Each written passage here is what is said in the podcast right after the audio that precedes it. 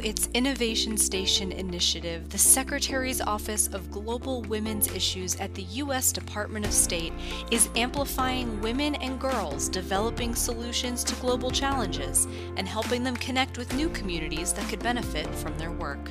Today, you'll meet a few of those innovators as they explain their game changing, translatable initiatives in their own words. Welcome to SGW's Innovation Station. American singer Alicia Keys famously described New York City as a concrete jungle where dreams are made in her song New York State of Mind. Keys' imagery speaks true to the landscape of the Big Apple, which is characterized by pavement and skyscrapers. But, as many urban locales know all too well, abundant asphalt, concrete, and other aspects of a densely populated environment create a heat island effect, in which ambient temperatures are amplified.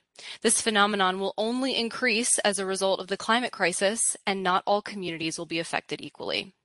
Cities' temperature challenges come from large quantities of pavement, other materials used for infrastructure, and ground level ozone pollution, all of which can absorb and trap heat. To make matters worse, tall buildings obstruct cooling winds that could provide relief. Los Angeles, Houston, San Francisco, and Dubai are just a few urban destinations finding themselves in need of strategies to address the wide-ranging impacts of excessive heat.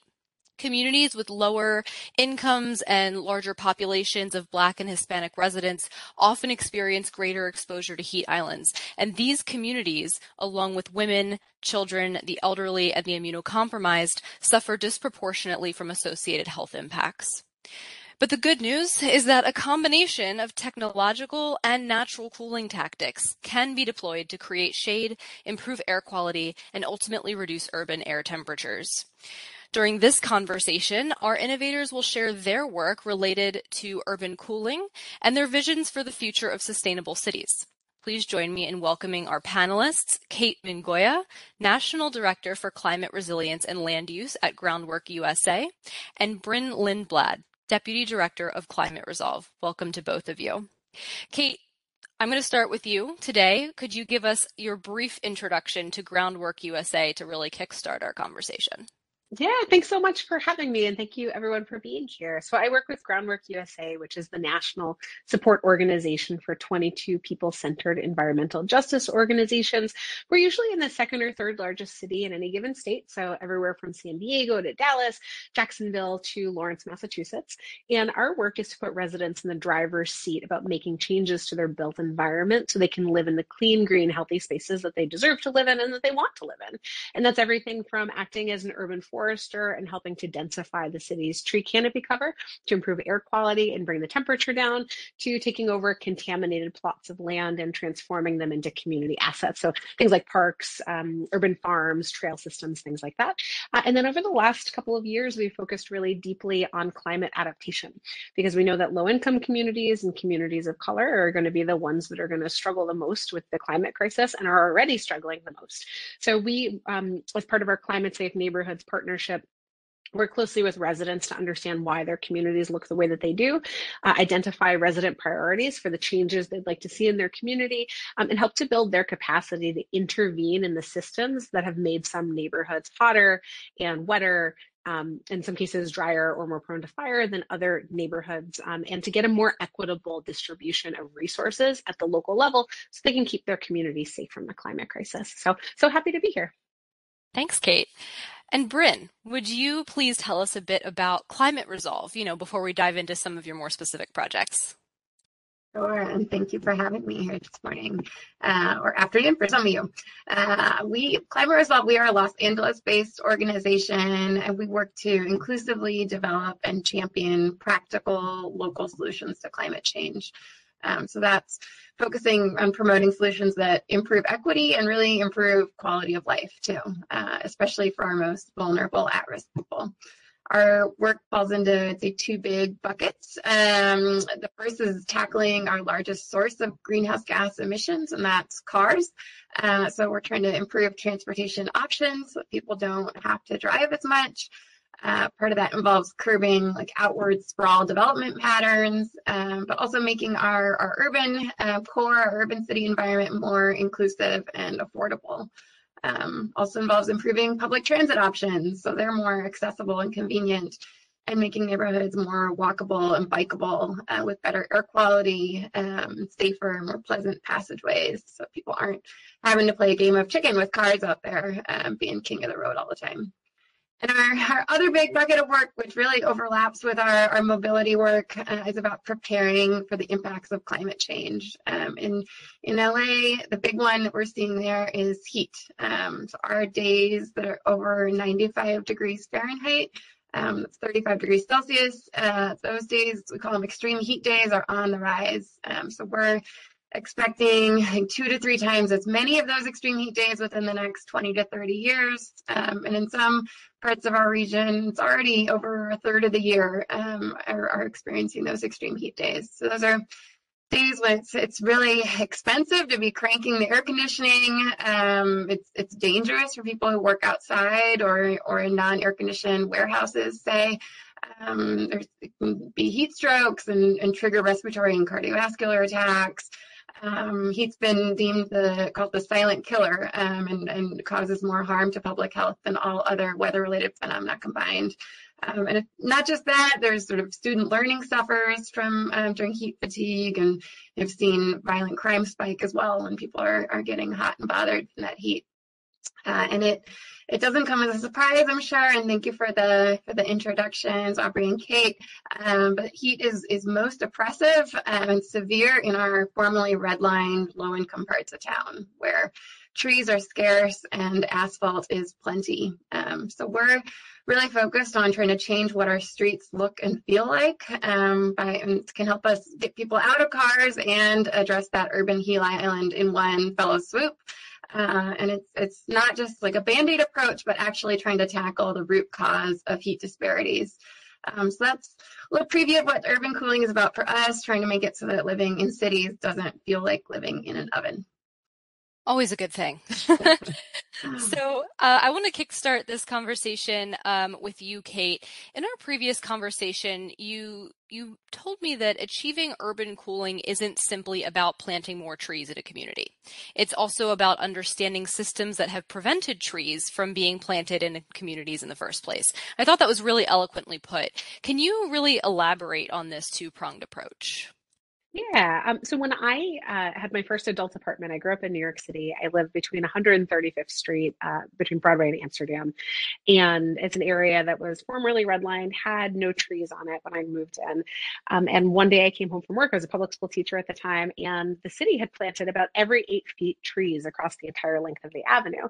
I went inside, did my night routine, and then in the morning when I went to go back to school, I stepped outside, and every single one of the heads of the trees had been snapped off all the way down the block. There was a woman who was a big, um, who was really important in the community, and she was our first floor neighbor and was at her window at the time. And I said, "What happened here?" And she said, "They didn't ask us." And I think that one of the things that we need to think about when we look at the way that our communities are, as, as Bryn had noticed, our communities don't look the way that they do by accident. Neighborhoods that are formerly redlined um, are on average 4.5 degrees hotter than their formerly green line counterparts, but that can be as extreme as 20 degrees Fahrenheit at the same time um, on the same day. And we know that these formerly redlined neighborhoods are about 75% low to moderate income and 66% minor- majority minority. Um, so our neighborhoods don't look the way that they do by accident. There's a reason that they do. So when we at Groundwork think about making changes to the built environment to help reduce the impact of heat, we're not interested in coming, dropping in a bunch of green infrastructure and saying like, best of luck, peace out we need to ask the question why has change not yet come about? And that's where we're interested in taking a dual pronged approach. The first one is understanding the systems that have kept certain neighborhoods hotter and more vulnerable than other neighborhoods. So that's looking at things like how are resources distributed during a master planning process and during budgetary cycles? Um, who does the uh, city have an urban forestry program? How much are residents brought into the siting of green infrastructure and then the long term stewardship of that green infrastructure? But at the same time, systems change takes a really, really long time and people are suffering now. So we're also interested in doing things like um, installing tree, installing trees and installing things like um, bus shelters so that if you are waiting for a, a, bus that's, you know, coming once every 20 minutes, you're not sitting in an oppressive 100 degree heat with the, the sun on your face, sweating through your work clothes. So we're interested in this two pronged approach of understanding why communities look the way that they do because they look like this for a reason. It's not an accident.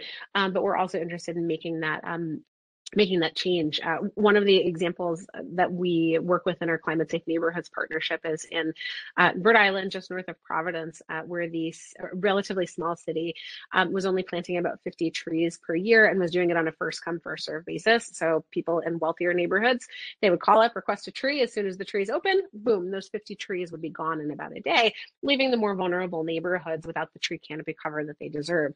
This is not just a planning issue. It's not just a climate issue. It's a public health issue issue. So uh, we collaborated really closely with residents to understand their priorities and the change they would like to see in terms of what areas were hot. Is it around your house? Is it the route to school? Is it the route to work? What can we do to make um, the world not just more livable and survivable, but more enjoyable and more joyful so that you can exist in these spaces in safety? Um, and we're able to work with public health coalitions to get the city to change the way that they distributed from a first come, first serve model to instead one that prioritizes neighborhoods with a high heat vulnerability index, which means places that are hot, but people are vulnerable because they don't have enough money. So that's one of the examples of a systems change approach that we take. Thank you. And I think a really great way to lead into my next question for Bryn, actually, because Climate Resolve has its own two pronged holistic approach uh, to urban cooling, which often involves the use of innovative cooling technologies like cool roofing or cool pavement alongside tree planting. So, can you tell us why this dual approach is important to your work? Sure, and I will just say everything Cate just mentioned about sort of practical, on the ground, and um, big picture, systematic um, approach all resonates um, as well. So, but um, sure, the two prong approach I wanted to talk about was um, both trees and um, reflective surfaces. Uh, and so we found that you know we've got we've got some pretty severe heat, we've got a climate crisis on our hand, and so just pursuing one strategy at a time isn't really going to cut it uh, and we see better results if we use more of the tools in our toolbox. Um, and so when we've gone in before with, say, just cool pavement, people have been wanting the trees too. They've missed the trees. Um, and if we've come in with just trees in some of those really hot um, parts of town, we found those those little new sapling trees have, have struggled um, to take life and have, have withered and, and really just not um, taken well in those harsh conditions. Um, so we're, you know, we've taken to now packaging up multiple strategies into more comprehensive projects. Um, and find in doing so, we get a little, little something for everyone um, and, and a more effective um, impact in the end. So I'd like to take a second to explain cool roofs um, and, and cool pavements. I'm not sure if everyone in the audience has heard of those, um, but so if you can think of a normal um, asphalt parking lot, it's blacktop, um, and it is just like radiating heat under your feet. Um, so that that dark surface, um, it really it absorbs most of the sun rays that hit it, uh, and then re-radiates it as heat. Um, whereas a more reflective, we call them cool surface, um, is often often lighter colored, but but not necessarily, uh, and it just does a, a better job of reflecting more of that sun those sun rays back as as, as light.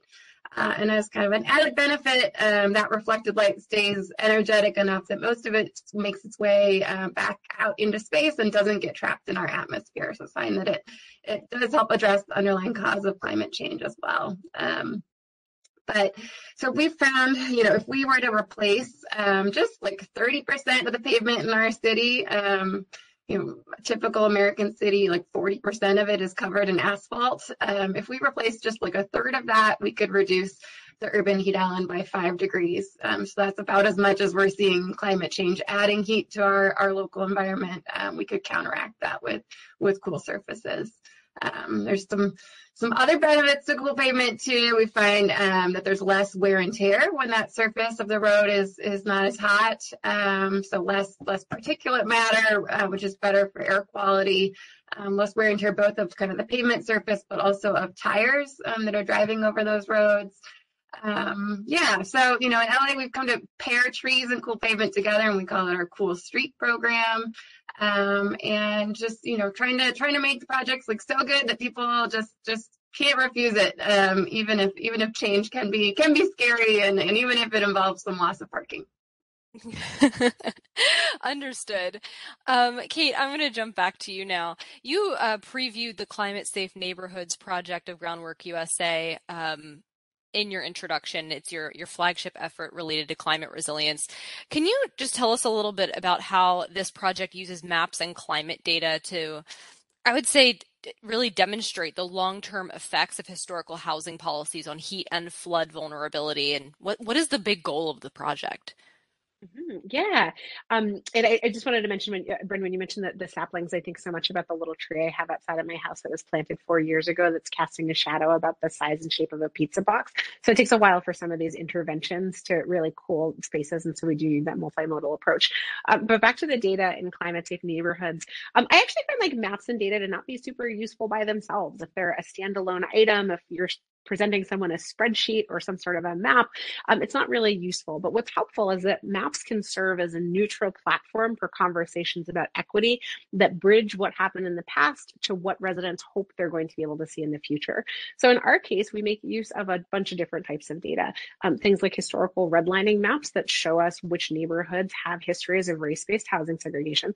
And just a footnote, like not only about 200 cities in the United States were redlined, but I promise you, if your community existed before 1970, there is some sort of history of race-based housing discrimination at the state or municipal level that exists. So redlining is a proxy, but there's lots of other things like urban renewal um, that, that, you can or, or, housing covenants that you can take a look at.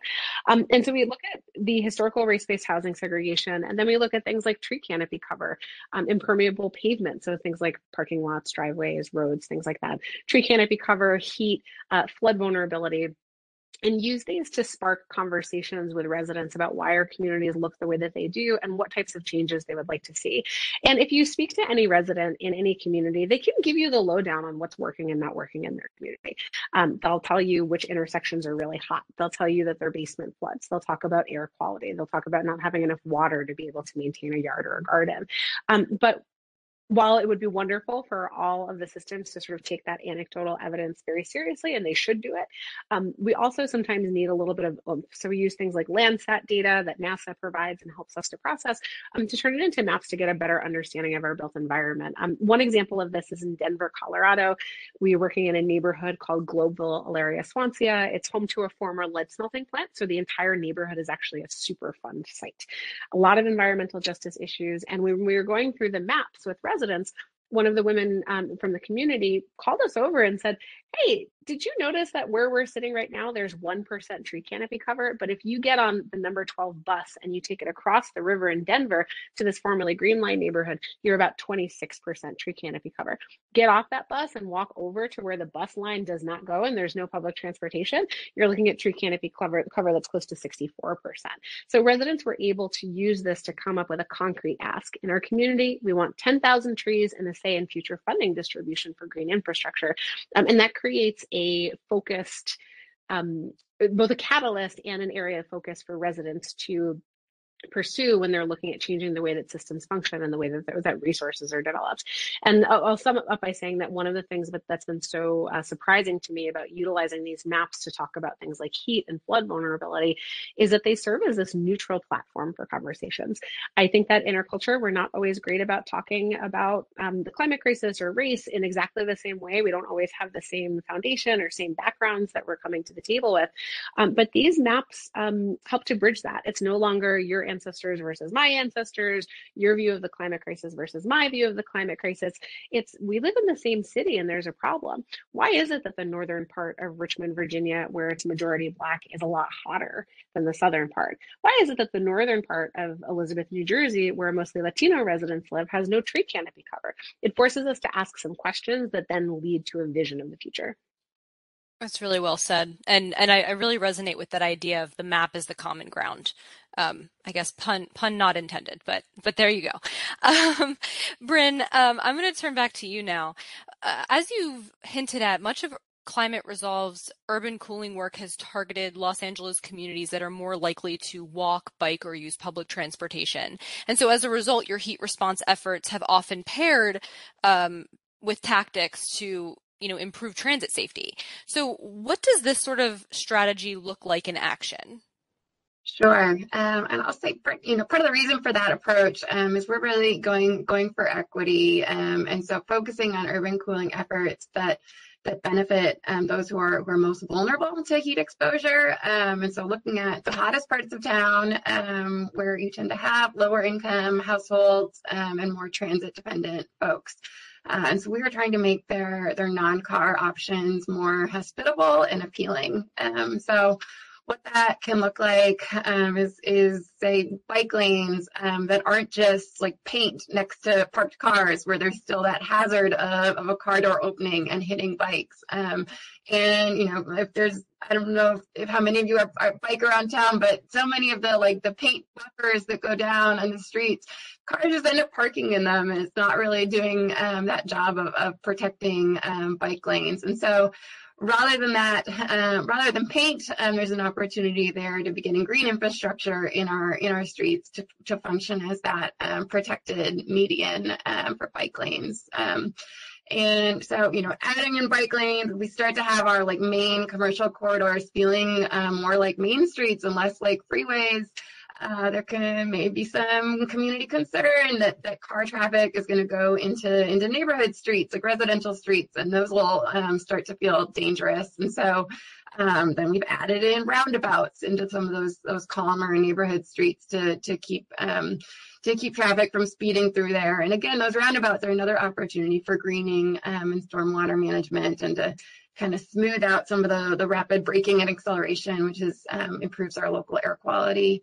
Um, sidewalks are perfect opportunity to be getting some greening in there too, right? Street trees um, should be there to give shade for pedestrians um, and helps kind of slow down traffic and leads to fewer crashes and, and good for local business. Um, but you know, sometimes we've found then is adding in new new shade trees on sidewalks. Community members have wanted lighting that goes underneath those trees. They don't want the shadows cast by some of those trees. Um, so it's trying to be attuned to some of those um, community needs and how um, different strategies um, get paired together. Um, bus shelters, I'm glad Cate you mentioned that, but that's another big opportunity. We found um, integrating hydration stations into our bus shelters. We found community members also finding um, that they're really kind of find that heat oppressive when they're waiting at a crosswalk, waiting for a signal to turn. And so trying to get stretched canvas out in any little like plaza areas or any sort of um, just trying to find you know ways we can protect um, protect people from heat um, wherever it is it is hitting them most um, and by kind of piecing all those things together um, so it's not just like fragmented puzzle pieces here and there, but um, put them together in a holistic approach, you really start to to get something more transformational um, and really, really desirable, and people feel that difference in their everyday lives and are loving it. I love hearing about these different strategies because it feels like they're so tailorable to different communities and their needs, which I think is something that really resonates regardless of what topic we're talking about, but certainly here for the urban cooling conversation. And something that you just mentioned, Bryn, that I think is going to lead me into a question for Cate is, is the idea of, um, yeah, these are green spaces that'll help reduce heat, but there's stormwater management applications as well. So, Cate, I wanted to ask you how are the issues of excess heat and flooding connected in the urban areas in which you work, and what does that mean for the solutions that your organization co creates with communities? Mm-hmm. There's a huge opportunity to pet multiple cats with one hand when it comes to green infrastructure. Um, you mentioned, Bryn, the uh, brought back to the bus shelters in one of our trusts, uh, New Orleans, um, they're worried both about heat and extreme flood. New Orleans is sinking; it's it's a bowl shape, and it's it's sinking as water gets pumped out to keep the city safe. And they have huge rain events. I was just there a couple weeks ago and was I had never been to New Orleans, got caught in a rainstorm, and you can be out for 30 minutes and find yourself with 12 to 18 inches of stagnant water in some low-lying areas in a really short period of time. Um, and so there's opportunity to do double duty. One of the projects that I think is really exciting and um, inspiring is Groundwork New Orleans uh, has these uh, solar benches. They are effectively considered like a bus shelter that has a, a, top and casts shade. It's pretty wide, pretty big. It's accessible to people with disabilities, accessible to folks who are, who are waiting, you know, potentially for buses or just looking for a place to, to cool down. It's also a great emergency preparedness station when a hurricane sweeps through, which is really common in New Orleans. It's got solar panels, um, so you can charge your phone. Uh, they'll be able to set up, they set up internet nearby so people can fill out their FEMA applications. Um, and there's also water water management by having downspout planters attached to it that hold onto the water and keep it from um, ending up in the sewage system. And uh, has a, a little atmospheric pressure thing. They can like send out weather alerts to folks to let people know about the way in which the microclimates are uh, impacting folks. So you just get a little text alert. Hey, it's really hot in your neighborhood. Here are the things you should be doing to keep yourself safe. Or gosh, a flood is coming. Here's you should probably be leaving and going to high ground so to to, to um, connect to the community to heat and to flooding. But a lot of the one percent solutions that we think of things like densifying the tree canopy cover can be really helpful. Um, I used to work for the Public Housing Authority for Massachusetts, Massachusetts state aided public housing, and sometimes folks don't always know the, the multiple benefits of trees. Uh, there was a, a housing authority that they were just getting sick of the maintenance bills that came with raking the leaves every fall in New England. Um, so they cut down all of the trees outside of the local housing authority. The next rainstorm that came through, they saw about two feet of water collecting in the basement of the building, which is where all of the utilities were. So you've got the, the heating elements, you've got the water heating elements in that space. Um, and then residents' utility bills also went up in the summer because that tree was no longer casting shade. Um, so a lot of these 1% solutions are ones that uh, can do double duty. Um, and they're also ones that you need to involve residents in the long-term stewardship of. It's a hard life out there for an urban tree. Um, I don't know what it is nationally, but in, in New England, the average life of an urban tree is somewhere between six and nine years um, for, for newly planted ones. So it can be really harsh. And that's why you need that that stewardship. That's why you need to ask. That's why you need to have conversations with residents about what their needs are and what are the different solutions so that they can be the ones to help care for that infrastructure, make sure that it stays, make sure that it's healthy. Thank you. And I wanted to to really turn back to to Bryn. Um, I'm intrigued by Climate Resolve's role in testing myriad cool pavement materials throughout Los Angeles. Because I know that's something you've been involved in. And as a as a scientist by training myself, anything testing, I, you got my interest, right? So, um, what have you learned about these materials, including any benefits or drawbacks you might like to share? Sure. Uh, and I want I have to start by giving credit to our, our city and county, our public sector partners who have really kind of made this this open invitation that our, our, our urban environment can be like a living lab. We are up for trying out new cool pavement products. Um, and so welcoming in different private manufacturers to test new um, new configurations and um, and definitely working with community members along the way to get their take on like what they like and don't like. Um, and so uh, yeah, we've, we've, you know, enlist researchers to collect before and after data to help kind of make the case um, and learn lessons along the way of what what's working best and what uh, what needs some tweaking still. Um, yeah, so we've some, you know, part of what we've learned identifying um, the conditions where the cooling benefits of reflective materials are really most uh, enduring and impactful. Uh, so part of that we've learned, you know, the larger the application, the better, the more effective it is at cooling down. Um, seems, you know, kind of obvious, but um, part of that too is just trying to avoid being um, adjacent to fresh blacktop that goes down because that like tar tire tracks can um, can cover up that the cool pavement application um, and and reduce its effectiveness um, um, you know, where we have street cleaning that helps keep the surface um, nice and, and reflective too.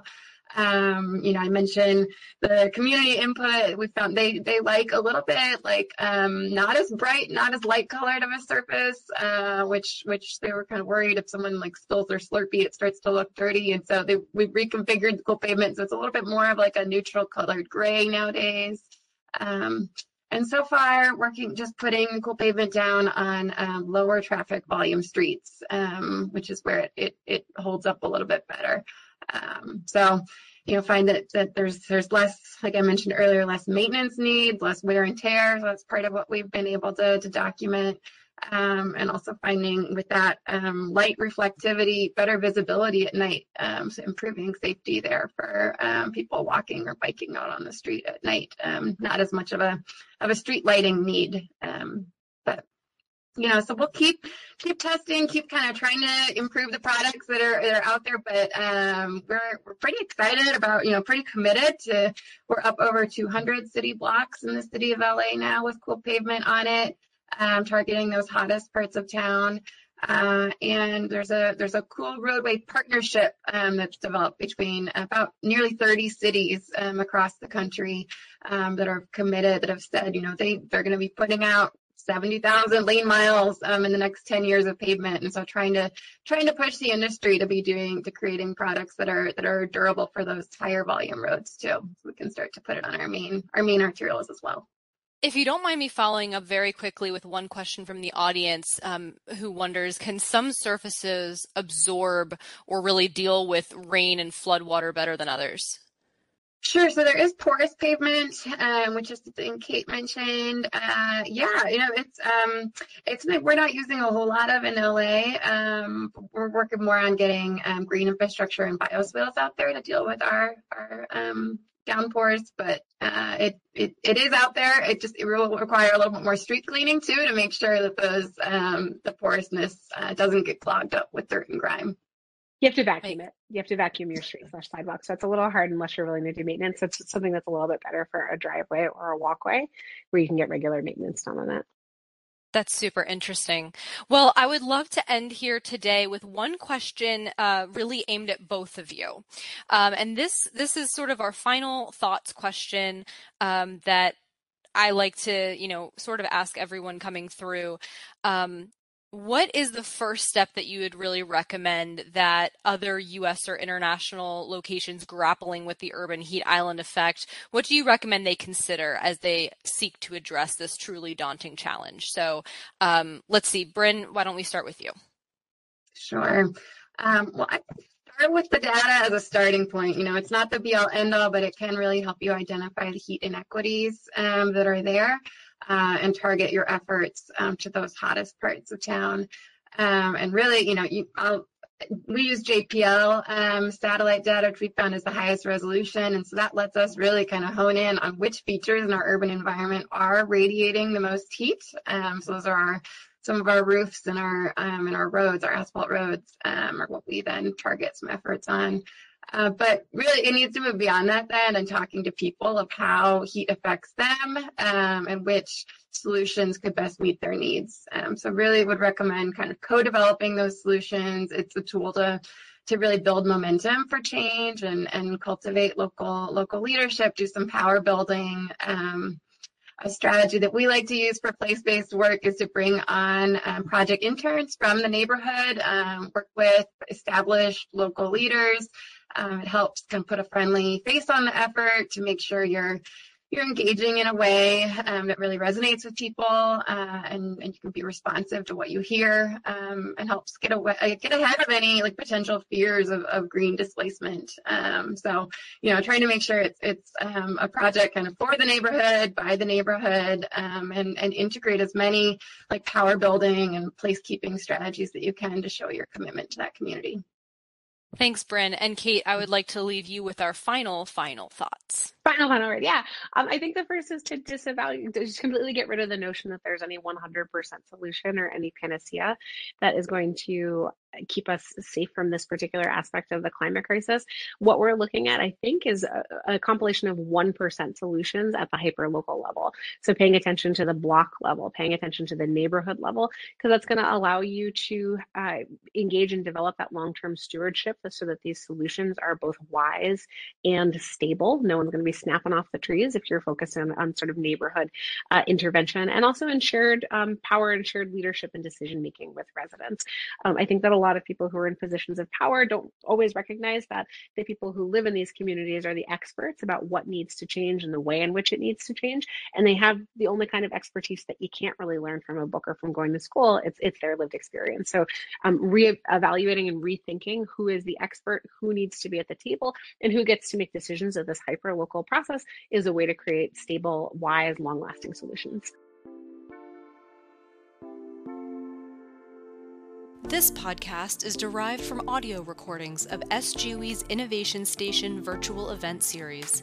The views expressed in the preceding episode are those of the featured innovators and do not necessarily reflect the views of the Secretary's Office of Global Women's Issues, the U.S. Department of State, or the U.S. government. For more information on the Secretary's Office of Global Women's Issues, its initiatives, and programs, please visit the State Department website at www.state.gov.